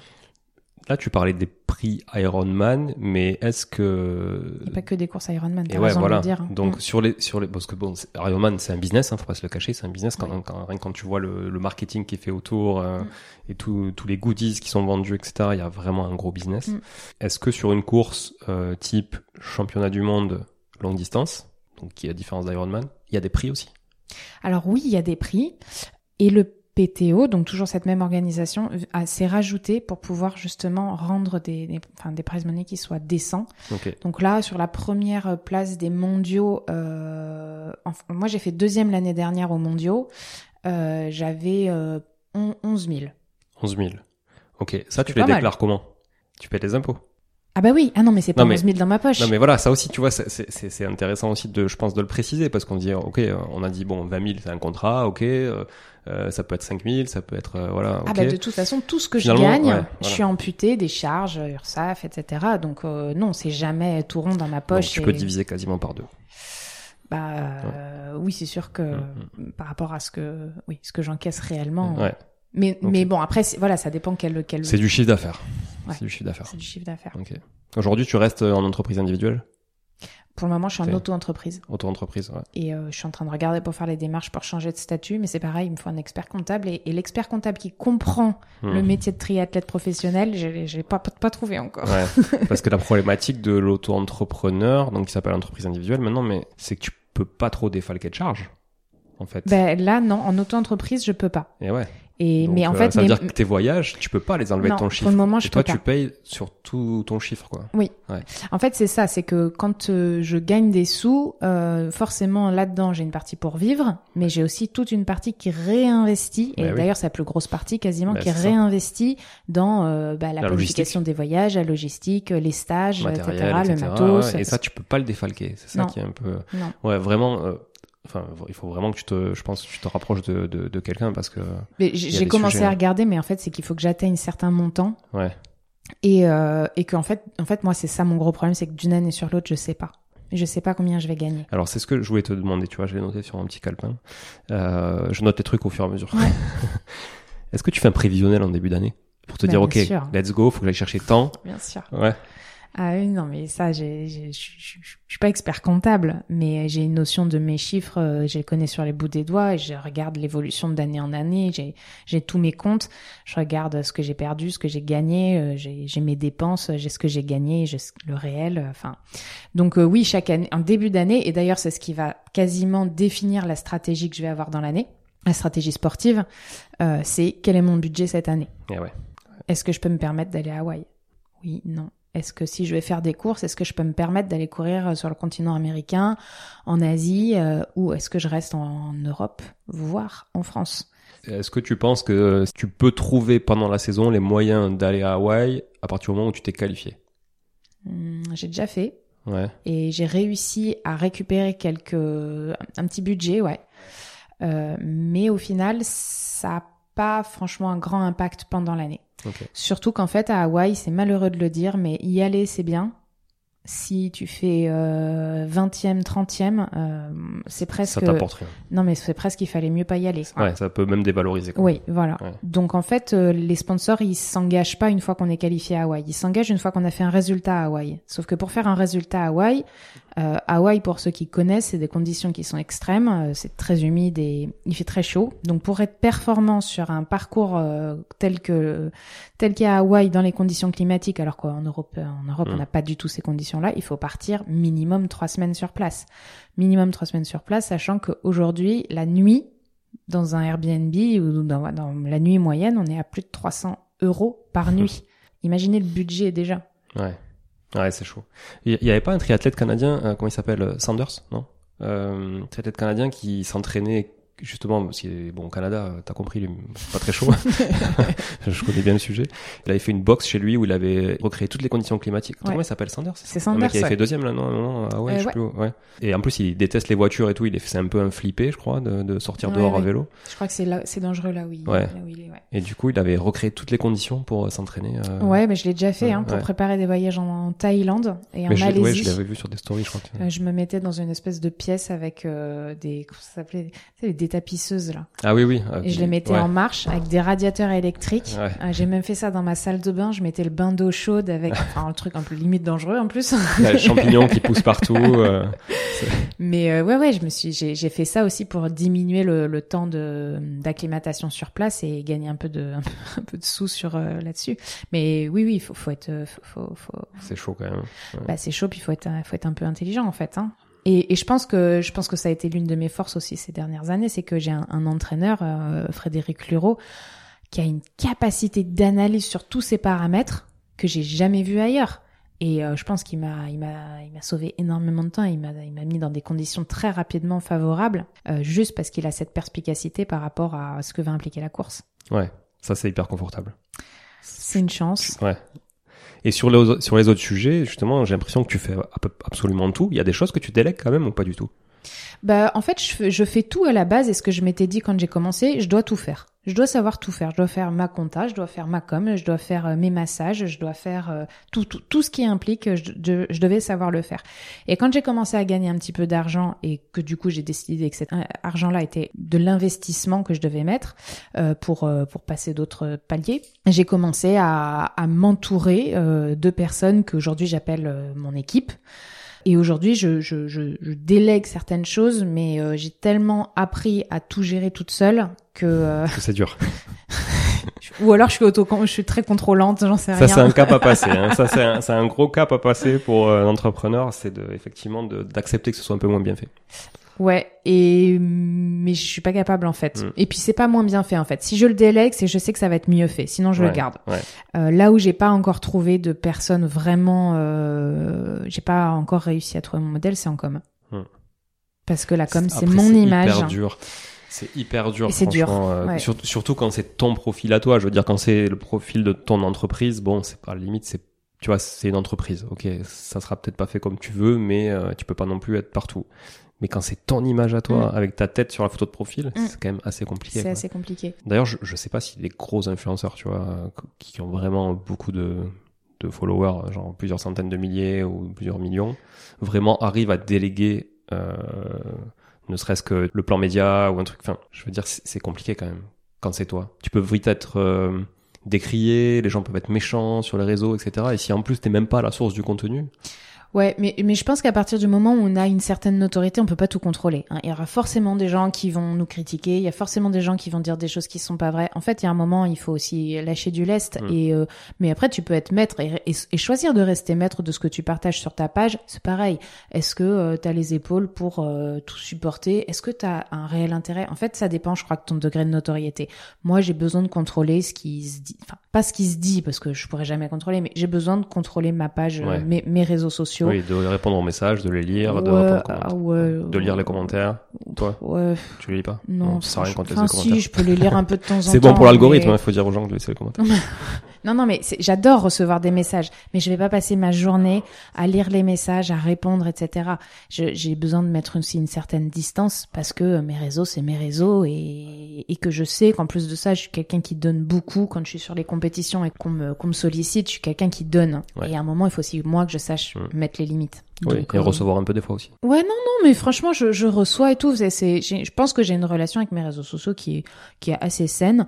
Mais du coup, voilà, en fonction des périodes de, de ma saison, de ma vie, etc., j'y mets plus ou moins de, de recul. Par contre, je veux rester maître et euh, contrôler les messages que, que je communique. Ok. Est-ce que tu as préparé la suite de tout ça? Ouais. Bon, tu tu t'es cassé la clavicule, t'es arrêté de manière temporaire. Mm. Euh, demain, une carrière sportive de haut niveau, ça peut s'arrêter. Mm. Ça fait partie des paramètres à, à envisager. Tu, tu l'as un petit peu sous-entendu tout à l'heure. Qu'est-ce que tu as mis en place aujourd'hui ou qu'est-ce que tu prévois de mettre en place justement pour, pour l'après? Alors déjà, on a mis en place avec euh, mon conjoint, donc Frédéric Lureau, on a mis en place, euh, enfin moi je me suis pas mal impliquée dans, dans sa structure de coaching. Euh, je ne coach pas, je suis pas, je suis pas coach, j'ai pas les diplômes. Puis ça te ferait encore euh, un truc à faire. Ouais, puis je, je pense pas avoir euh, la patience. je dis ça, peut-être qu'un jour je le serai, Ouais. mais en tout cas à l'heure actuelle je l'ai pas. Donc je pense que de ce côté-là, euh, on a pas mal de choses à faire parce que le coaching, ça implique du coaching euh, soit physique avec des particuliers, soit des clubs, euh, soit du coaching à distance par le biais de programmes sportifs. Donc ça, c'est ce que lui il fait. Mais il y a aussi toute une partie stage. Et euh, les stages euh, de triathlon, c'est quelque chose qui est en développement et c'est quelque chose qui que finalement tu peux organiser quasiment tout au long de l'année euh, si t'as que ça enfin si c'est le, Mmh, si c'est le cœur de ton activité. Donc on a commencé à s'organiser. On organise en ce- enfin depuis quelques années on organise euh, euh, deux à quatre stages par an. Euh, je sais que ça c'est quelque chose sur lequel euh, enfin je suis hyper calée et euh, que si j'ai envie de développer ce côté là bah Ouais. euh, feu quoi j'y vais euh, je pense que d'ailleurs c'est quelque chose qu'on fera parce que parce que c'est très intéressant c'est très enrichissant et que et que ça j'ai pas besoin d'être athlète professionnel Oui, oui. tout le temps. Enfin, Mm. je veux dire. euh, Mais par contre, justement, ma carrière professionnelle m'aide à surfer auprès des des potentiels euh, stagiaires. Le fait que je sois triathlète professionnel et que j'ai quelques résultats à mon actif, ça m'a permis d'avoir une certaine notoriété qui aujourd'hui apporte une crédibilité non seulement au coaching de, Fred, de mon conjoint, et qui me permet d'avoir euh, un accès direct à toute une communauté de triathlètes pour euh, organiser des stages et, que, et que cette communauté-là est un- une clientèle potentielle. Bien que Fred euh, soit pas non plus mauvais en triathlon. Hein, Il est dire. très bon triathlon, mais il ne communique pas. Voilà. je, je le tanne nuit et jour en ce moment pour qu'il se mette à communiquer. Et c'est lui, typiquement, il a le profil, euh, il n'arrive pas à prendre la parole sur les Ah réseaux ouais. sociaux parce que c'est difficile. Parce qu'il a une mentalité à se dire, mais moi, j'ai pas besoin de me montrer, en fait, pour euh, valoriser mon travail. Malheureusement, ça fonctionne aujourd'hui comme ça. quoi. Si on montre pas ce qu'on sait, c'est comme si les gens estiment qu'on sait, qu'on sait pas. Et je le vois beaucoup dans, dans, dans, dans le coaching en général. Il y a une professionnalisation du triathlon et du coup énormément de coachs qui arrivent sur euh, dans le milieu. Et alors là, les réseaux sociaux, ça marche. Hein. Il y en a, Ah, il y en a tous les jours, il y en a, il y en a. Et en fait, c'est pas forcément des gens qui savent euh, vraiment ou qui ont 15 ans d'expérience ou qui ont qui ont voilà les compétences à apporter à, à- voilà aux athlètes. Ouais, puis il y a, y a- c'est vrai que bon, en plus, bon, coach fitness, alors là, t'en parles même pas, il y en a, il y en a des millions. hein. Ouais. J'ai l'impression que les mecs ont, sont créés des statuts d'auto-entrepreneur, enfin, coach euh, sportif, fitness, nutrition, un peu la Mm. totale. Mais coach triathlète, euh, c'est vrai que bon, il, on- enfin, il y en a pas des masses, des quand même connus et qui coachent des professionnels en France. hein. Il y en a quelques-uns, mais il y en a pas beaucoup. Et ouais, bah, c'est dommage, mais bon, tu pourrais t'occuper de, si t'avais un peu de temps, tu, Bah, tu pourrais ça, ça t'occuper va venir, de ça va venir, mais le temps, j'en ai pas Voilà, c'est ça. pour ça, mais bon, ok.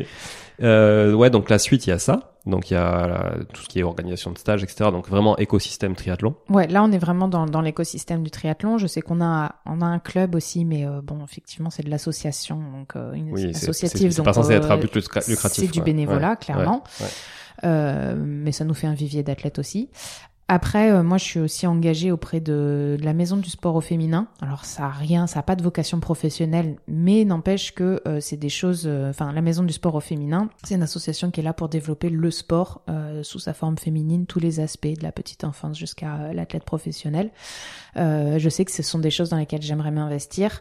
Et, et après, moi, j'ai plein d'idées de projets de développement euh, que je me note tout. Enfin, dès que je l'ai, je me le note. Euh, je sais que ça peut être euh, voilà des, des sources de revenus pour euh, pour la suite. Donc, je suis pas en manque d'idées. Ouais. Mais pour moi, euh, je pense que le la base c'est mes résultats sportifs parce que si j'arrive à avoir euh, voilà les meilleurs résultats sportifs que euh, que je puisse avoir, euh, je vais surfer de toute façon sur une crédibilité qui m'apportera derrière euh, plein de plein de plein de portes ouvertes en fait. Je peux travailler avec les marques aussi, enfin au développement de produits. euh, je peux travailler en tant que community manager parce que pour le coup je sais ce que c'est, Ouais. je sais ce que Ouais. c'est. Ouais, donc il y a, y a des solutions, mais aujourd'hui, c'est plus des, des portes de sortie. Ouais. Mais t'as pas encore construit le chemin euh, vraiment euh, pour, On a- pour te diriger vers l'une ou l'autre des portes, à, à part les, les sujets du début. Ouais, ça, après, euh, j'ai construit, enfin, non, d'un point de vue professionnel, je pense que je construis tous les jours. C'est Ouais. pas encore euh, Ouais. euh, concret parce que j'ai pas le temps, en fait, de- d'accorder, euh, voilà, Oui, oui. de l'énergie et, et que de toute façon, aujourd'hui, ça serait développer quelque chose que je pourrais pas, euh, dans lequel je pourrais pas m'investir.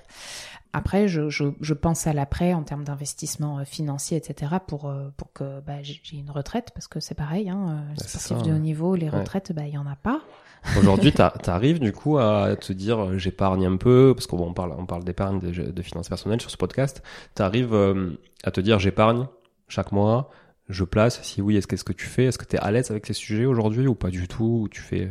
Oui, oui, on a, on a un gestionnaire de patrimoine qui nous a permis en fait euh, de prendre quelques solutions. Je pense à l'assurance vie, je pense à, à, des investissements immobiliers pour pouvoir euh, euh, bah, investir en fait dans des choses concrètes qui nous permettent dans d'ici quelques années. Bah, voilà, d'avoir Ouais. des biens en fait. hein. On est propriétaire de notre maison. Enfin, je trouve qu'après sept ans de triathlon professionnel, compte tenu du milieu, j'ai fait quelques choix de vie qui me permettent d'être aujourd'hui, je vais pas dire sereine parce que c'est pas le cas, mais disons d'avoir quand même quelques encres euh, solides. et une période Covid au milieu Ouais, et au milieu, et au milieu une T'es période pas idéal Covid. pour les sportifs euh, de haut niveau, hein, Non. clairement. hein. Non, Ouais. non. Ok. Est-ce que tu vois d'autres choses à ajouter? Maintenant On a fait un bel épisode. T'as envie de conclure sur quoi? J'ai envie de conclure sur le fait que euh, les sportifs de haut niveau sont des gens qui méritent euh, un peu plus d'attention. Parce que ce sont des gens qui sont vraiment euh, très généreux dans tout ce qu'ils font dans la vie. Qu'aujourd'hui, le, sport en France n'est peut-être pas valorisé à sa juste valeur. C'est même pas peut-être, c'est sûr. Et je pense qu'on a tout à y gagner à valoriser le sport et les athlètes parce que c'est un vecteur euh, de solidarité. Mais je parle là vraiment au niveau national. Et euh, quand on voit ce qu'est capable de, de générer euh, le sport aux États-Unis, le patriotisme qu'il y a derrière Ouais. le sport et les mentalités qu'il y a, Les valeurs aussi. Hein, qui les sont- valeurs. Mm. Ouais, je pense que je pense qu'on a vraiment intérêt à, à valoriser ces athlètes-là, quelle que soit leur discipline, quel que soit leur niveau, parce que parce que les valeurs qui transpirent à travers le sport sont très fortes et euh, que ça peut aider euh, beaucoup de monde à trouver sa voie dans la vie, je pense, euh, et à être un peu plus avoir un peu plus de bien-être et de bienveillance les uns envers les autres. Bon, en tout cas, merci beaucoup pour ces échanges, Manon. C'était vraiment très intéressant. Désolé aux auditeurs, euh, aux auditeurs qui sont pas très sportifs si on a parlé un peu trop de sport et que bon, voilà. Après, je, comme je disais à Manon, je dis après tout c'est mon podcast, hein, je parle de ce que je veux.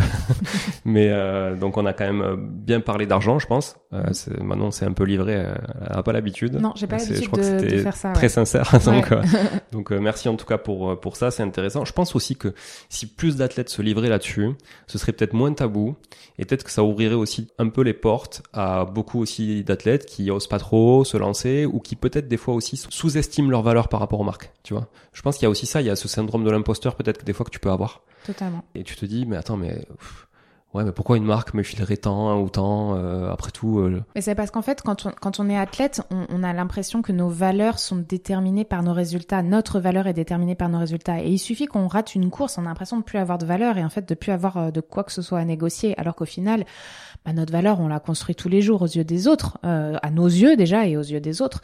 Donc oui, effectivement, ce syndrome de l'imposteur, il est vrai et il est il est vrai parce que parce que voilà parce que parce que résultat sportif.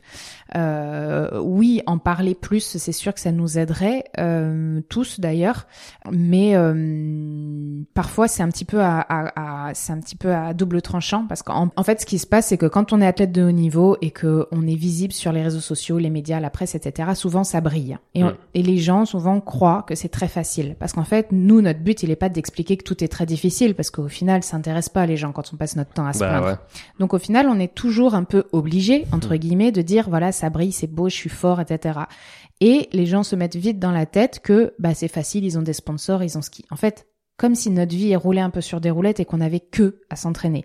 Et ça, je pense que c'est vraiment quelque chose qu'on a besoin de, de, de désacraliser parce que c'est pas la vérité. Les athlètes aujourd'hui qui ne font que s'entraîner, ce sont les, les, les meilleurs mondiaux, il doit y en avoir cinq.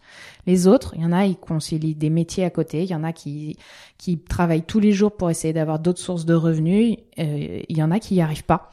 Donc, euh, oui, oui, il faut, il faut, c'est sûr qu'il faut en parler et euh, c'était assez inconfortable comme euh, comme discussion par moment parce que j'ai pas, j'ai voilà, j'ai vraiment pas l'habitude, mais euh, mais c'est aussi pour ça que je l'ai fait parce que parce qu'on a besoin de prendre la parole sur ces sujets-là qui sont tabous mais pourtant essentiels parce que c'est la raison pour laquelle on se lance ou on se lance pas. L'avantage, c'est que ici, tu es avec une audience qui ne pense pas que l'argent est tabou, justement. Ouais. Et, euh, et c'est vrai que je te le disais en, en- avant l'épisode, mais euh, oui, t- t- tu t'adresses pas aujourd'hui à une communauté de fans de triathlon Ouais. euh, ou de sport de manière générale, même s'il y en a évidemment et j'en connais qui écoutent euh, ce podcast, mais euh, et qui te connaissent aussi, je pense, parce qu'ils sont du coin. Mais euh, mais oui, c'est sûr que ça dépend aussi de l'audience. Alors tu vois, toi tu disais les gens qui te qui, te parlaient de ton alimentation et qui râlaient parce que tu buvais pas l'apéro avec eux, hein, grosso modo, c'est un peu voilà, je vulgarise un peu le truc, mais c'est ça. Tu les as sortis aujourd'hui de ton environnement parce que ça devient nocif. Ben, tu sais, nous dans le monde de l'investissement immobilier, c'est un peu pareil. C'est-à-dire que tu as toujours euh, quelqu'un à table qui va dire ouais mais l'immobilier c'est nul, mais moi ma grand-mère elle avait un locataire qui payait pas, mes machins, mes trucs, et c'est des gens qui 15 ans après n'ont toujours rien fait, pendant que toi en fait t'as construit un patrimoine. Et, et en fait ça, je pense que dans tous les milieux il y a des détracteurs, et ces détracteurs là en fait ils font du mal à tous les environnements, je pense. Mais aujourd'hui Merci en tout cas de t'être livré. Je pense que les gens sont vraiment à l'aise avec le sujet de l'argent. Euh, il y aura peut-être des gens qui vont écouter aussi de ta communauté. hein. Je- J'espère aussi Ouais, parce que c'est vraiment intéressant aussi qu'ils connaissent un peu l'envers du décor. Voilà, merci encore en tout cas. Si vous connaissez euh, des sportifs de haut niveau qui veulent se livrer, moi je les accueille avec grand plaisir. On a eu Sébastien Chabal déjà aussi. J'essaie d'en trouver des fois, mais c'est pas évident. Tout le monde ne veut pas le faire, donc euh, voilà. Manon l'a fait et euh, encore une fois merci. Je te souhaite le meilleur pour la saison, surtout une bonne fin de convalescence. Il te reste combien? Ouais, encore, euh, j'ai encore deux trois mois avant de revenir sur la compétition quand même. Ouais, bon, de trois mois, donc euh, ça veut dire que là tu repars. Ouais, ok. Mm. Bon, t'as une saison en dedans quoi. J'ai la fin de la saison Ouais, je la devrais ouais. être en forme. Ouais, bon, en tout cas, je te souhaite le meilleur pour euh, pour toute cette saison. Si vous aussi vous avez une boîte, si vous aussi euh, vous êtes décisionnaire aussi dans une boîte, mais que vous voulez solliciter Manon, mais pas pour le faire perdre du temps, pour vrai- pour vraiment être utile, utile et euh, et surtout pour pour pour lui apporter aujourd'hui plus qu'elle nous apporte, même si elle jouera le jeu, on a compris qu'elle était quand même très investie. Bah, n'hésitez pas aussi à la contacter. On peut te contacter comment si vraiment on veut pas te faire perdre du temps. hein. Le but c'est pas, on a compris, faut pas la contacter. Euh, j'ai un site internet manongenet.com et euh, dessus on peut me contacter sur mon adresse mail directe et je pense que c'est le plus euh, le plus sérieux, le plus fiable. Bon, mais parfait. Et suivez Manon sur Instagram. C'est vrai qu'elle est très active aussi. C'est Manon Genet, tout attaché. Manon Genet. Voilà. ouais. Euh, et si vous savez pas épeler son nom, ben, vous l'avez dans le titre de l'épisode. Voilà. Mais vous la trouverez très facilement. Merci encore Manon. Euh, merci à tous encore d'être là aussi. Partagez cet épisode autour de vous. C'est toujours important aussi. C'est comme ça qu'on fait croître le podcast et il croît de semaine en semaine. Donc je suis très content. Euh, je disais à Manon avant de d'enregistrer l'épisode que ça me prenait un jour et demi par semaine Euh, moi aussi, tu vois, je fais un peu l'envers du décor. ça me prenait un jour et demi par semaine et ça me rapportait absolument rien pour le coup. donc euh, voilà, euh, j'espère que ça va changer, mais en tout cas, si ça change, c'est grâce à vous. Donc euh, merci encore de votre fidélité. À très bientôt. Ciao, ciao. Bon, si vous êtes là, c'est que vous avez écouté jusqu'au bout et a priori, l'épisode vous a plu. Si c'est bien le cas, n'hésitez pas à le partager autour de vous. Notez ce podcast sur Apple Podcast et Spotify en laissant un commentaire 5 étoiles. Je ne vous le répéterai jamais assez, mais c'est grâce à vous que ce podcast vit aujourd'hui et peut continuer de vivre en vous proposant un contenu toujours plus qualitatif. Merci encore. Je vous retrouve très vite sur un nouvel épisode de Money Tree. En attendant, je vous souhaite la meilleure des réussites dans vos projets et un bon enrichissement. À très bientôt.